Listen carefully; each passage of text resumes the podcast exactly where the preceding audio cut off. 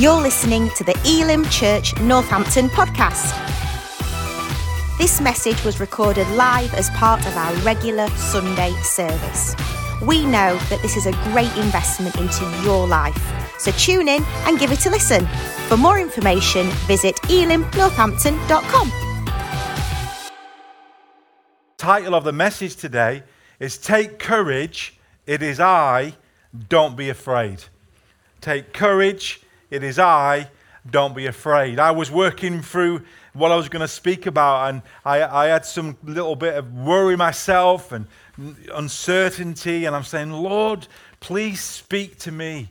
And when I begin to think about this story and read this story, it was sort of highlighted in my mind. I was reading it, and out of that became the message for today, but it also spoke into my heart and uh, preached it this morning.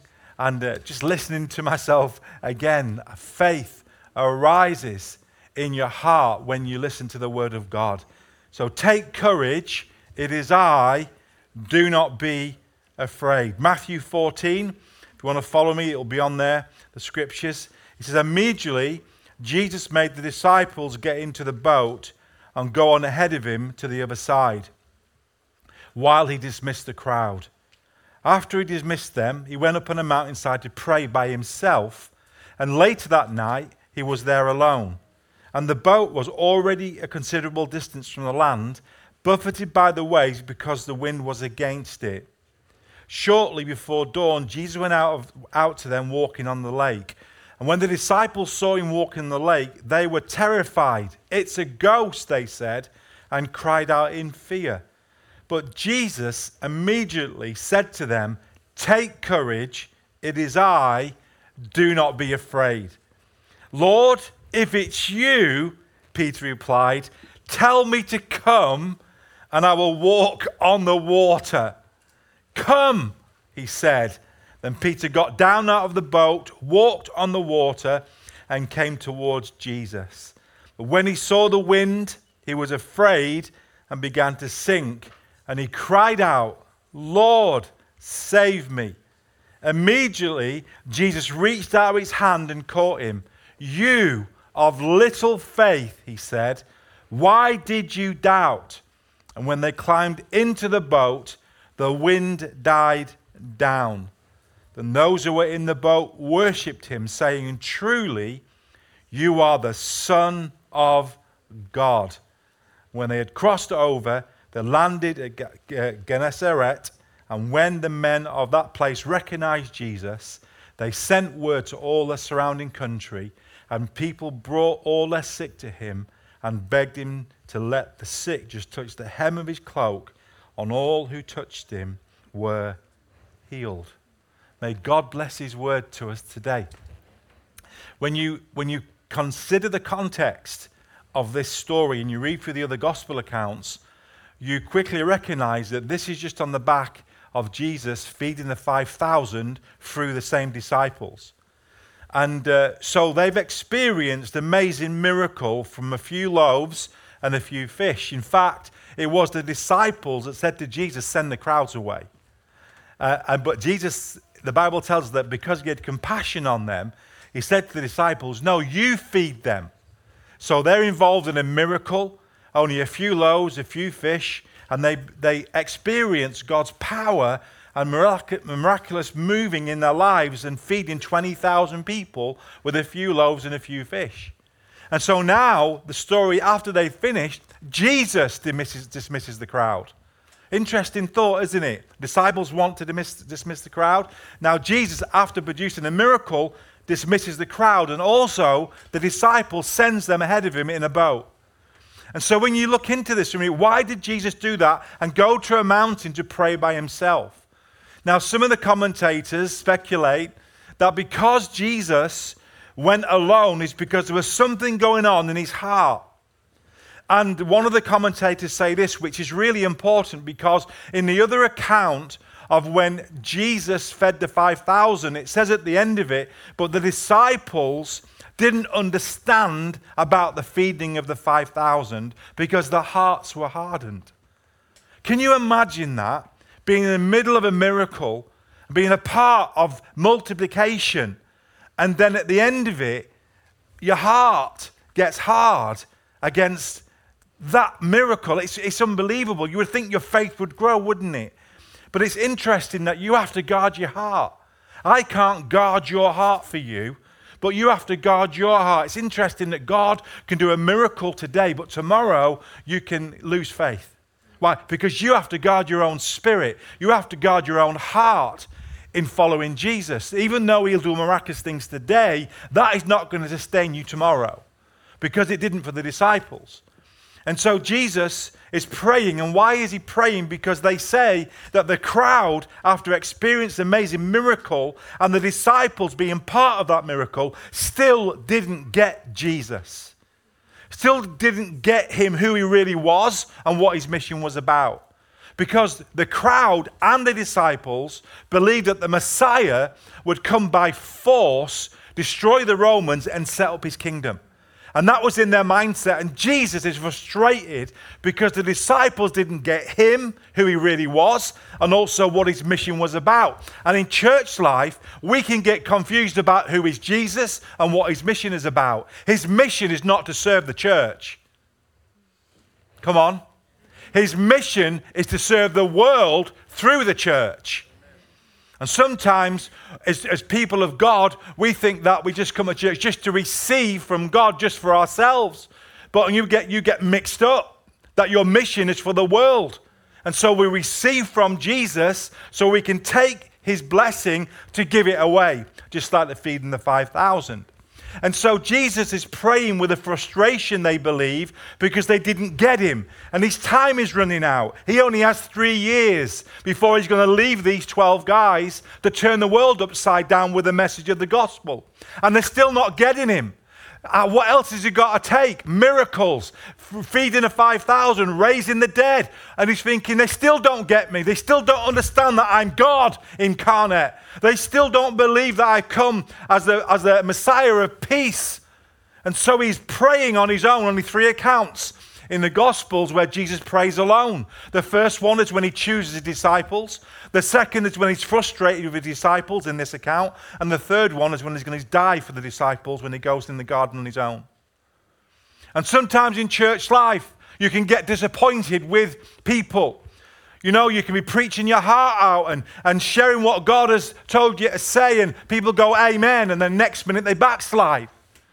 And you think, oh God, it's so frustrating. I've got to get away on my own. How long do I have to keep preaching the same thing where they'll get it and trust you with their lives?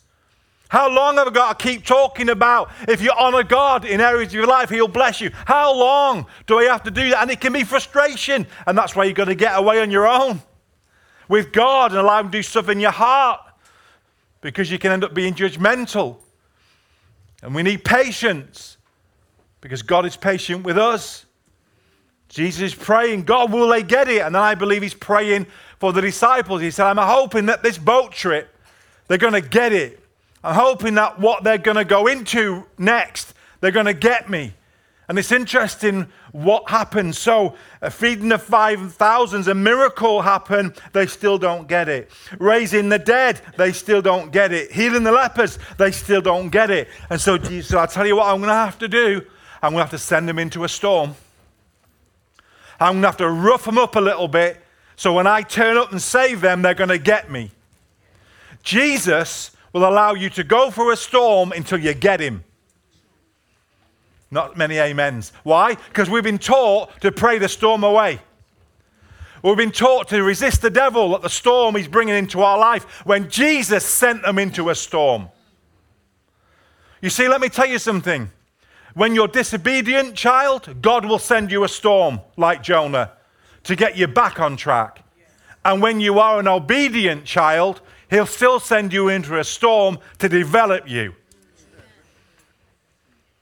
We think the only way to get developed is by God blessing us all the time. You cannot grow without pain. You cannot grow and get to know who God really is unless you get into a storm of life and when you really need God to turn up.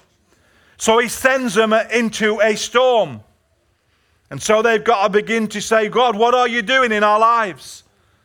Because God wants to learn, teach them something about who Jesus is and about their faith, because when you're in a storm, it will test how much you know about God. Come on, smile at me. He will test the songs that you sing and the prayers that you pray. He will show you where your foundation is when you're in a storm and things are against you. This wasn't the first time that Jesus sent the disciples into a storm. The first time, it tells us that Jesus got into a boat with them, and an amazing storm arose, but Jesus fell asleep, but he was in the boat. In other words, even though there was a storm in their life, they could still see Jesus. Amen? And then they wake him up. Jesus, can't you see we're going to drown? We're like that, aren't we? Jesus, don't you see I'm in this storm? Are, are you, like, why are you sleeping? Why aren't you getting involved in my storm? And he gets up and he rebukes them. He says, why have you got no faith? What was he saying? Faith in what? Faith in who's in the boat with them. Jesus, more than a man. But God in the flesh. And he went, stop, calm. And the wind stopped. And they said this in response to that. It's amazing. Who is this? The disciples. Who is this? He commands even the winds and the waters, and they obey him. So they didn't know who was in the boat with him. Who is it? And Jesus is saying, I can't believe it. Why have you no faith? Watch what I do. And he speaks, and the wind stops. And they go, wow, this, this person's more than human. But they still didn't fully get it. So then Jesus says, right, now you've learned a little bit and you've gone through a storm with me in the boat. I'm going to send you into another storm, but I'm not going to go in the boat with you. So he sends the disciples alone while he's on a mountain praying. The difference is that in this storm, they could not see Jesus. But Jesus could see them. Oh, there's a difference. Because when you're in a storm and you feel his presence, and you get a prophecy, and you get prayer, and you get comfort, Jesus is with me, I'm going to get free. But when there's no voice and there's no sign of God's presence, and you're thinking, I'm in this boat on my own, where is God? Does he even see me? Does he hear me? The Bible says that in Mark's gospel, he saw the disciples straining at the oars because the wind was against them. Do you not care? Is life supposed to be this hard when I'm stepping out in faith for you? I thought when I was obedient, everything should fall into place. No storms, just blessing. And that's the confusion when we obey God, because we've been taught that if we obey, no storms. But the problem is, it's not just about your blessing, it's about your growth. And it's about when you're on your own, when you don't feel God, how you respond to the storm is what God is concerned about. He wants to know what's in you when you feel that God's abandoned you, whether your roots are going down into who he is and what he says, or where you live by your circumstances and by your feelings and by what other people tell you. Because God wants to give us things to do and trust us that we know him enough that when he speaks to us, we'll believe him no matter what happens. And so the disciples were in a storm, and it tells us that it was the fourth watch of the night. Jesus was watching them struggle for three shifts. Have you thought about that? God, you're really cruel. Why are you letting them row against the wind? Why, why is it that you're allowing them to go against the storms? Why? Because God needs us to have some resilience in our walk with him. See, when we first became Christians, one prayer God answered. Now we're supposed to be mature and grow up. It's after ten prayers, God's still not turning up. But you'll keep going. And you're going to keep rowing. And I'm not going to give up. I'm not going to leave church. I'm not going to stop serving. I'm not going to stop giving. See, that's when maturity kicks in. But a lot of Christians, when the Jesus don't turn up after the first prayer, they are maddening ship. Why? Because their foundations are not rooted enough in who they're serving and who their trust is in. So Jesus has got to make sure these guys get it. So he leaves them a bit longer to sweat. And the fourth watch of the night, he's going, right, I think they've learned a lesson enough now. I'm going to go and walk out to them. And Jesus walked out to them, and they looked, and they were so terrified. Can you imagine on a boat trip, somebody coming towards you, walking on the water in a storm at night? And it said they were terrified, and they cried out, it's a ghost.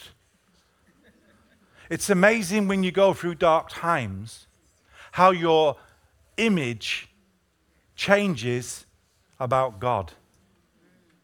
That we reduce him from Savior, Healer, Baptizer, and King to now a ghost. Because the storms of life can deceive us, that even in storms, that we must keep our eyes on who he really is. He is not a ghost. He is not merely human. He is divine. He is the Son of the living God. He is the Alpha and the Omega. And don't we forget that? Don't we forget that? I tell you, I forget it. I forgot it this week when I started to panic about the future. Jesus had to remind me. I thought, Lord, are you in this?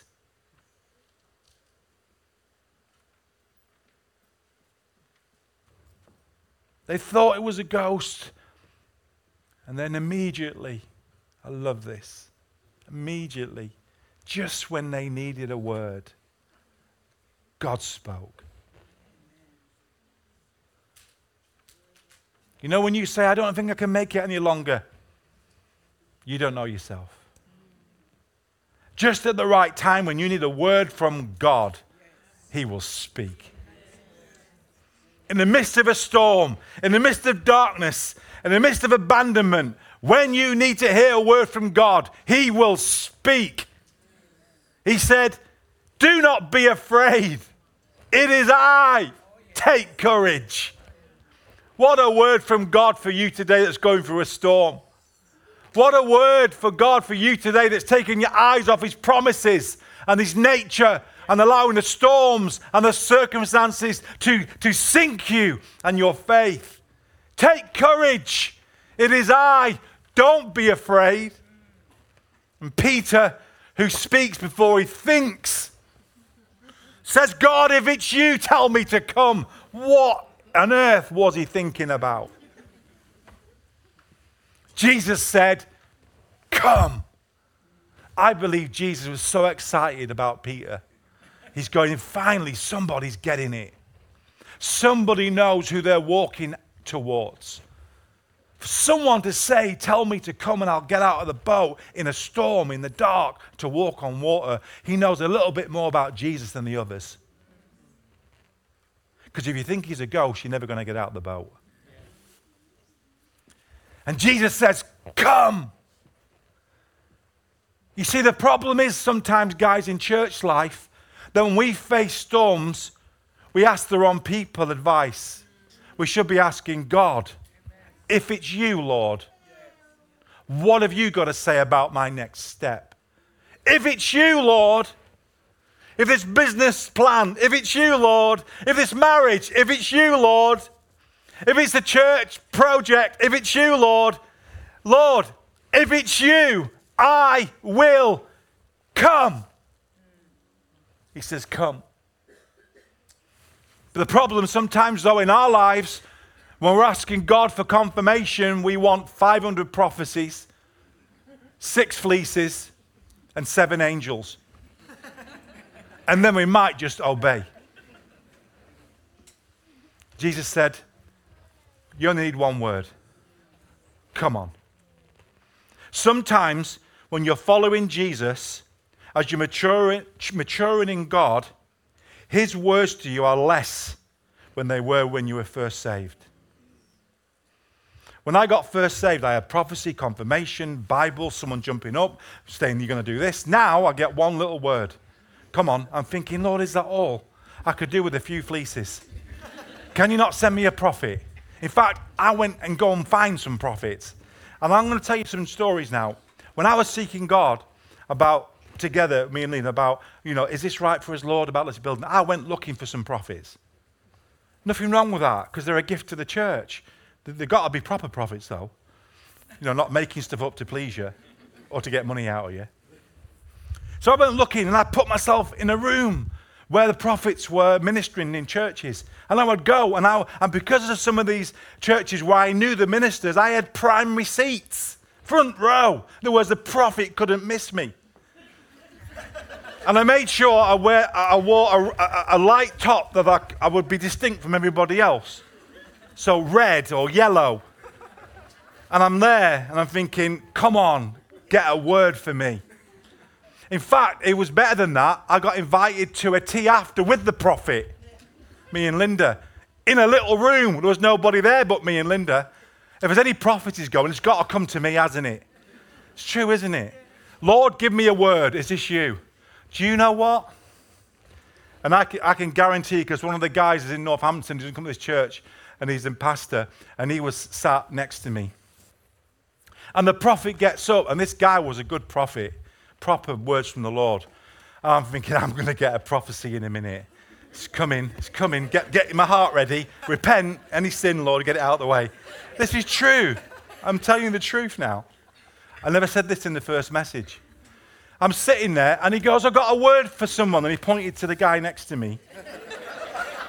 And he, oh, going to do amazing things, the world's going to change and all that, amazing. I'm thinking, right, I'm next, I'm next to him. He's preaching next to me, oh, I've got a word. And he pointed, and I thought, oh, that finger's pointing at me, but it wasn't, it was the person behind me. Linda will vouch for that. I turned around thinking, I can't believe it. It's like the bullets are missing me.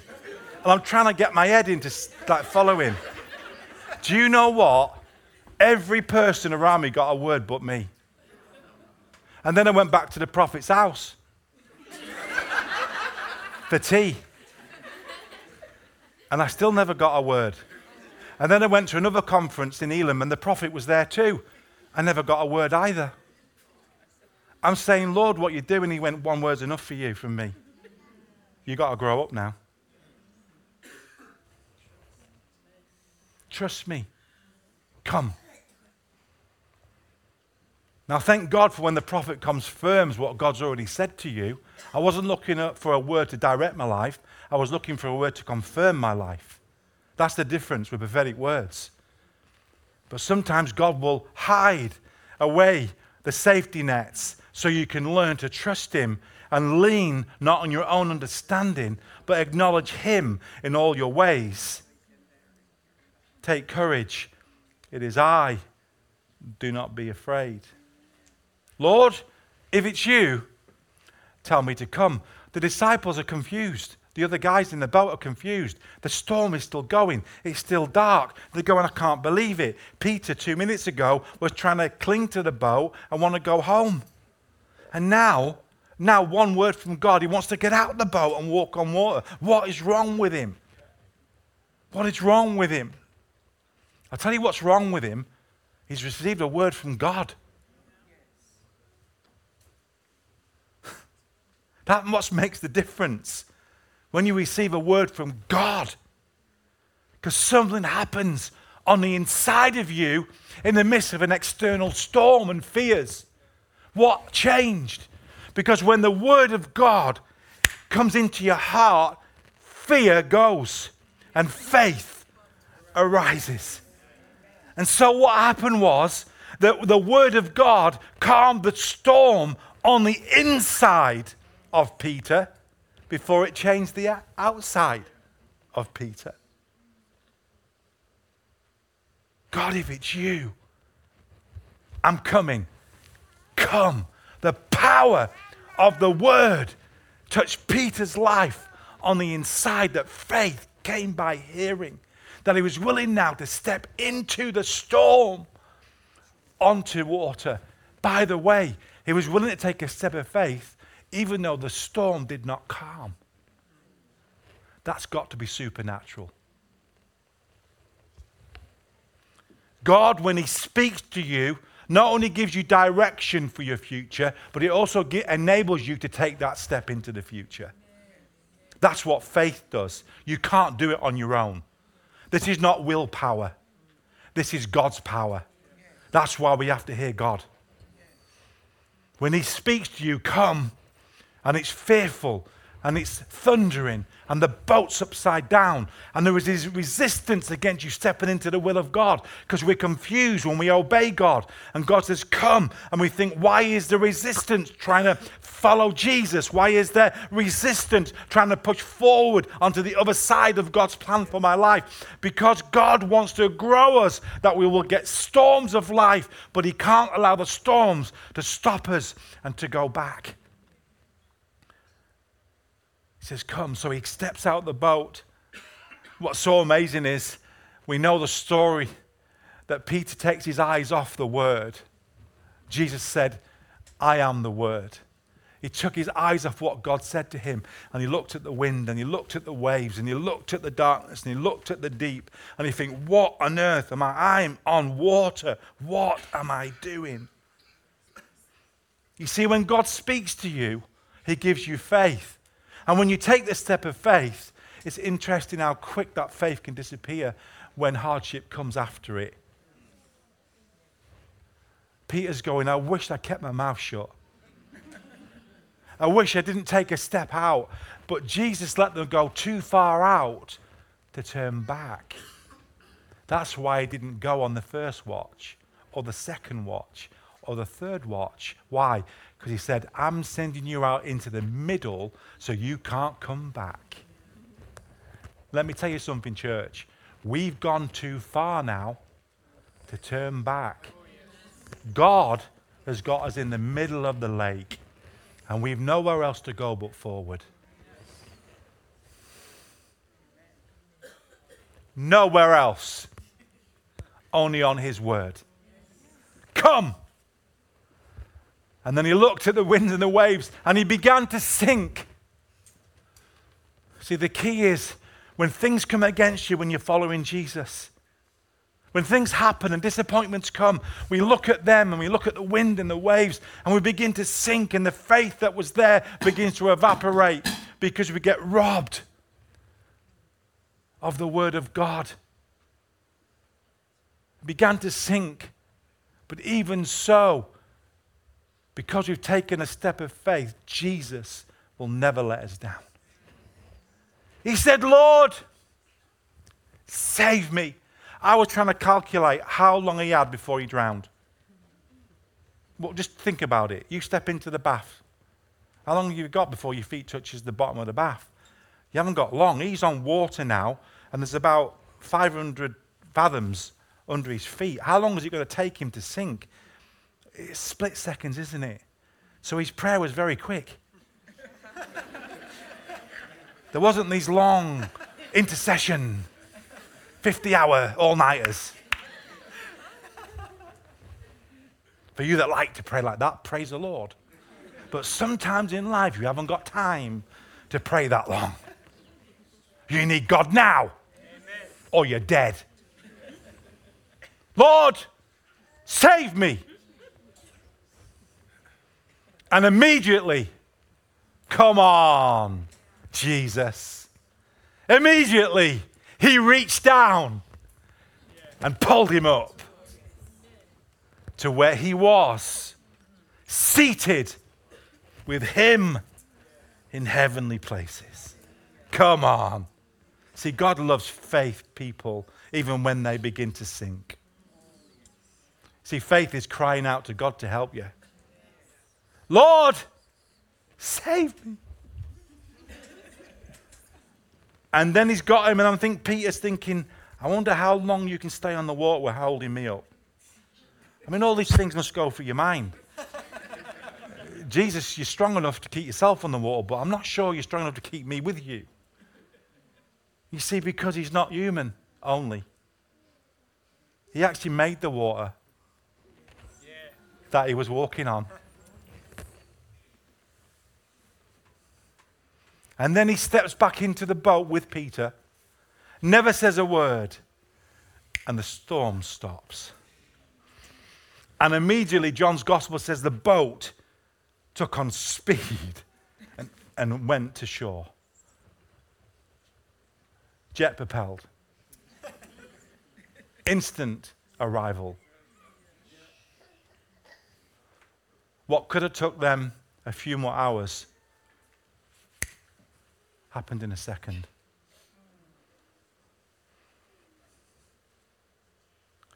And then what happened is amazing.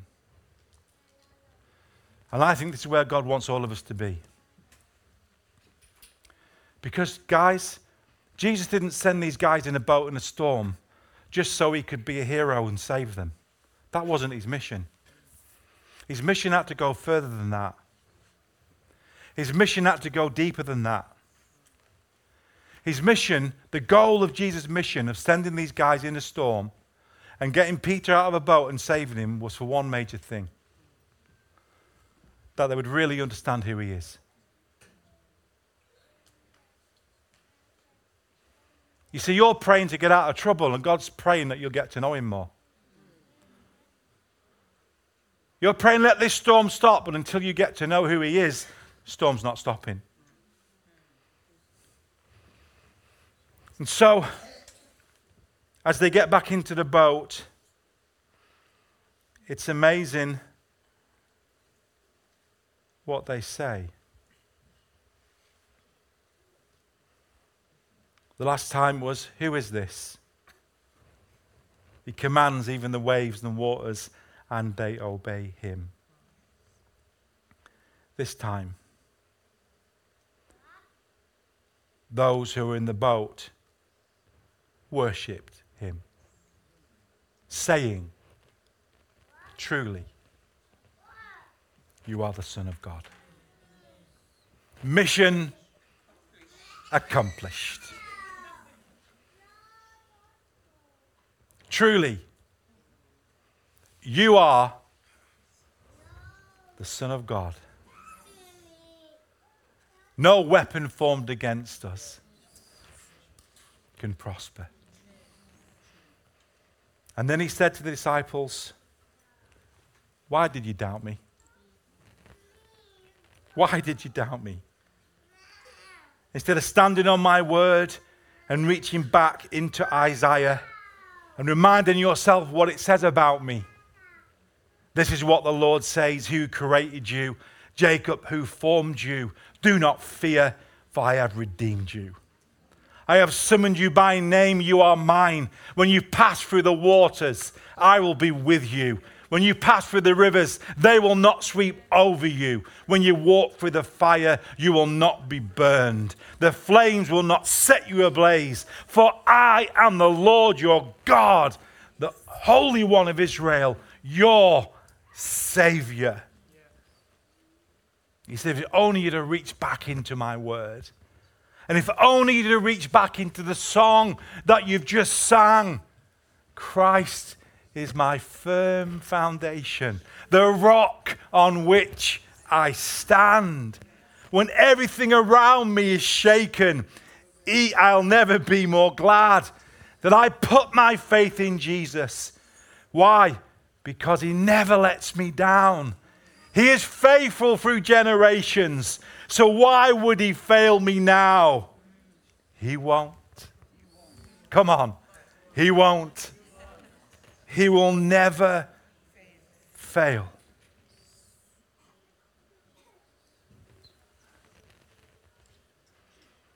Church, in our next season,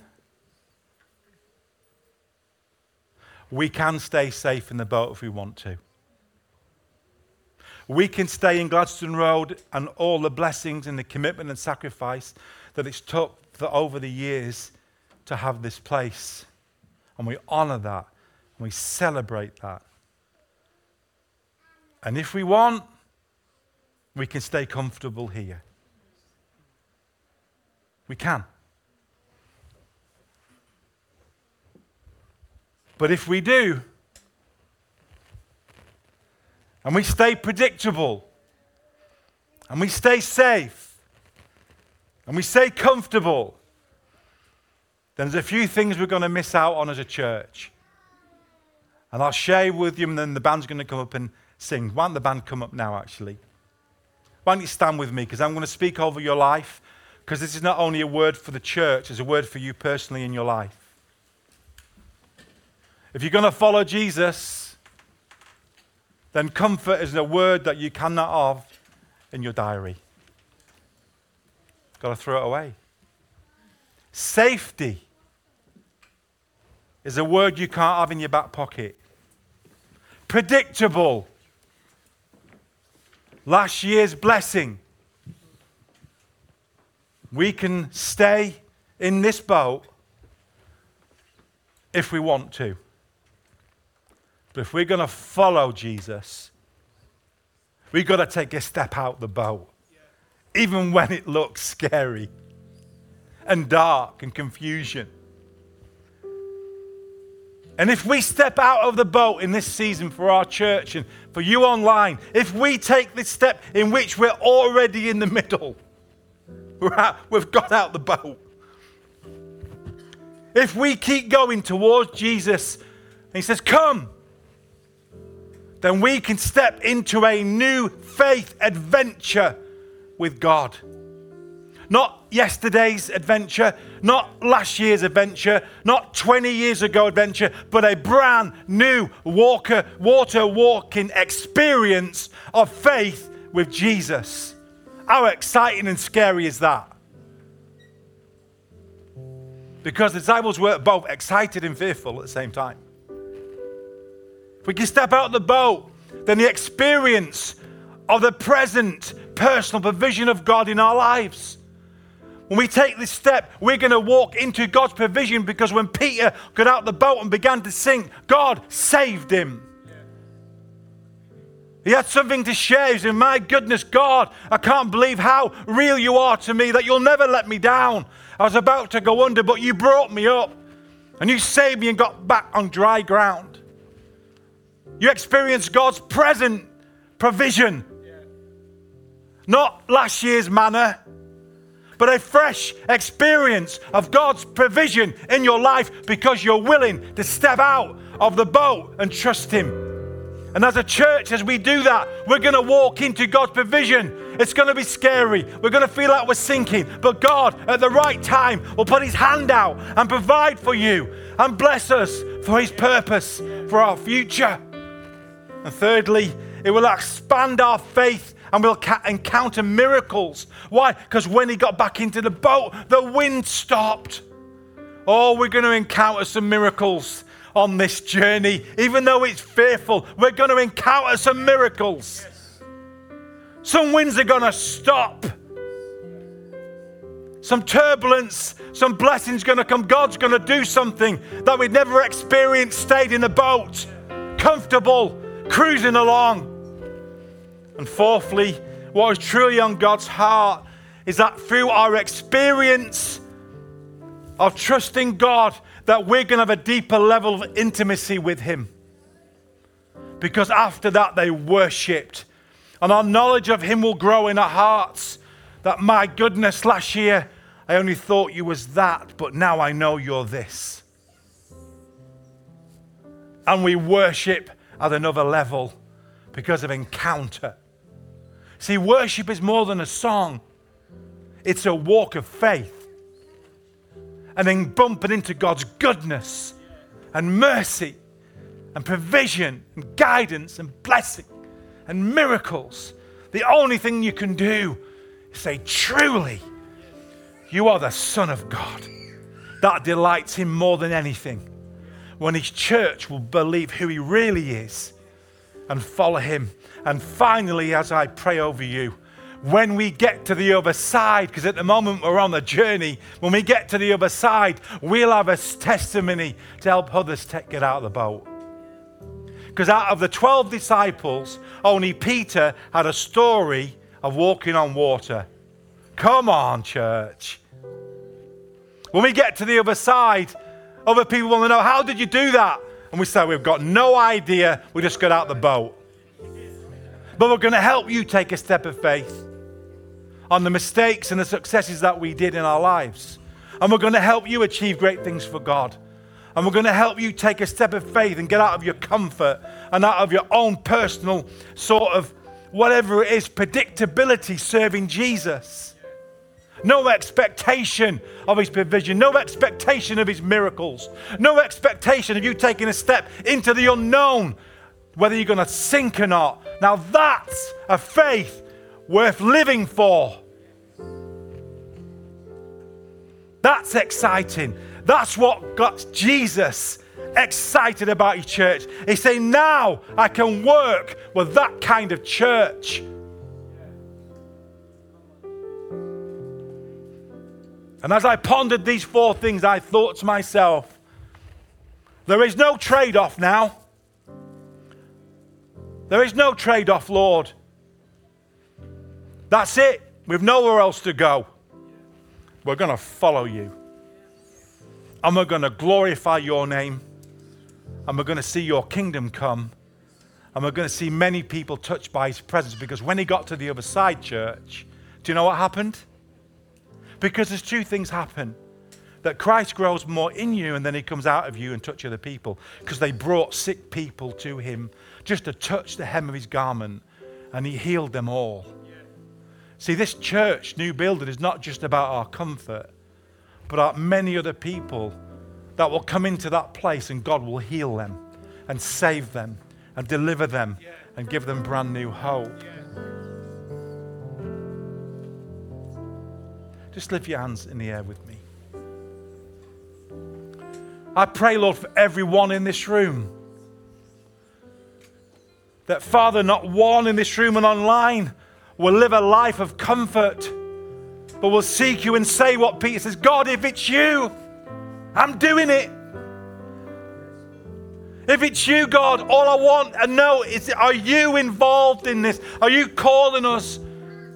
Are you ordaining this next step, God? If it's you, I will come. And in your life right now, whatever it is that's going on in your life, every one of us are on a journey at a different place with Jesus. But his heart for you is that you would trust him and that you believe him. That what we're going to sing to close is that he will never let you down. Never. And I pray, Lord, if anyone is going through a storm today, in their heart, the waves are high, the resistance is hard. Lord, let your word speak into the heart today. In the name of Jesus, take courage. It is I. Do not be afraid. And I believe the Lord is saying that to us as a church today. As we take a step into this new facility with all the waves and the challenges and the uncertainties, he's saying to us as a church, take courage. It is I. Do not be afraid. Father, would you let faith arise today? In our lives and in our church. We love you. We thank you. Help us to never lean on ourselves, but Lord, that you are our firm foundation and you'll never let us down. In Jesus' name. Amen.